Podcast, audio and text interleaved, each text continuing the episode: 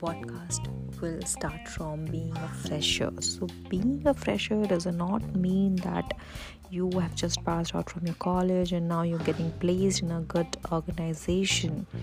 Being a fresher also means that when you are switching your job and you're joining any new organization, you are treated as a fresher there. Why? Because you don't know how. Uh, the work culture is there, how the colleagues will be there, um, about the environment over their policies, rules, everything. So again, there are different type of freshers when we talk about.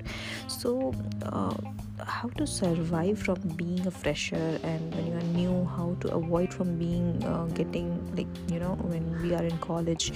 Uh, that thing happens that uh, seniors try to avoid you or make fun of you or something like that okay now to avoid that do not get overexcited when you join any organization or do not get underexcited. So what i mean by underexcited that means that you are not talking too much you're being very shy or um, you're trying to avoid from being in any conversation.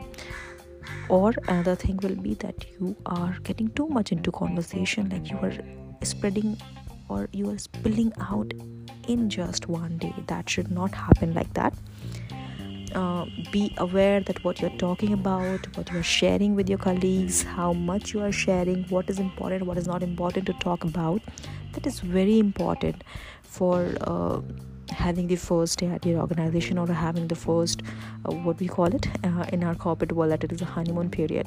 So be very much conscious of what you are saying whom you are talking how much and what information how you are sharing. Because again that also impact uh, what we all know that when we chat we express the things different. But when we talk face to face that is something different. So always try to uh, have that face to face connect rather than uh, connecting on chat because uh, it it sometimes uh, gives a misunderstanding or you the other person is not knowing how you are telling this particular thing to them. So these are few uh, very small uh, tactics which can give you the best day ahead in your uh, fresher time honeymoon time and as a fresher. So all the best.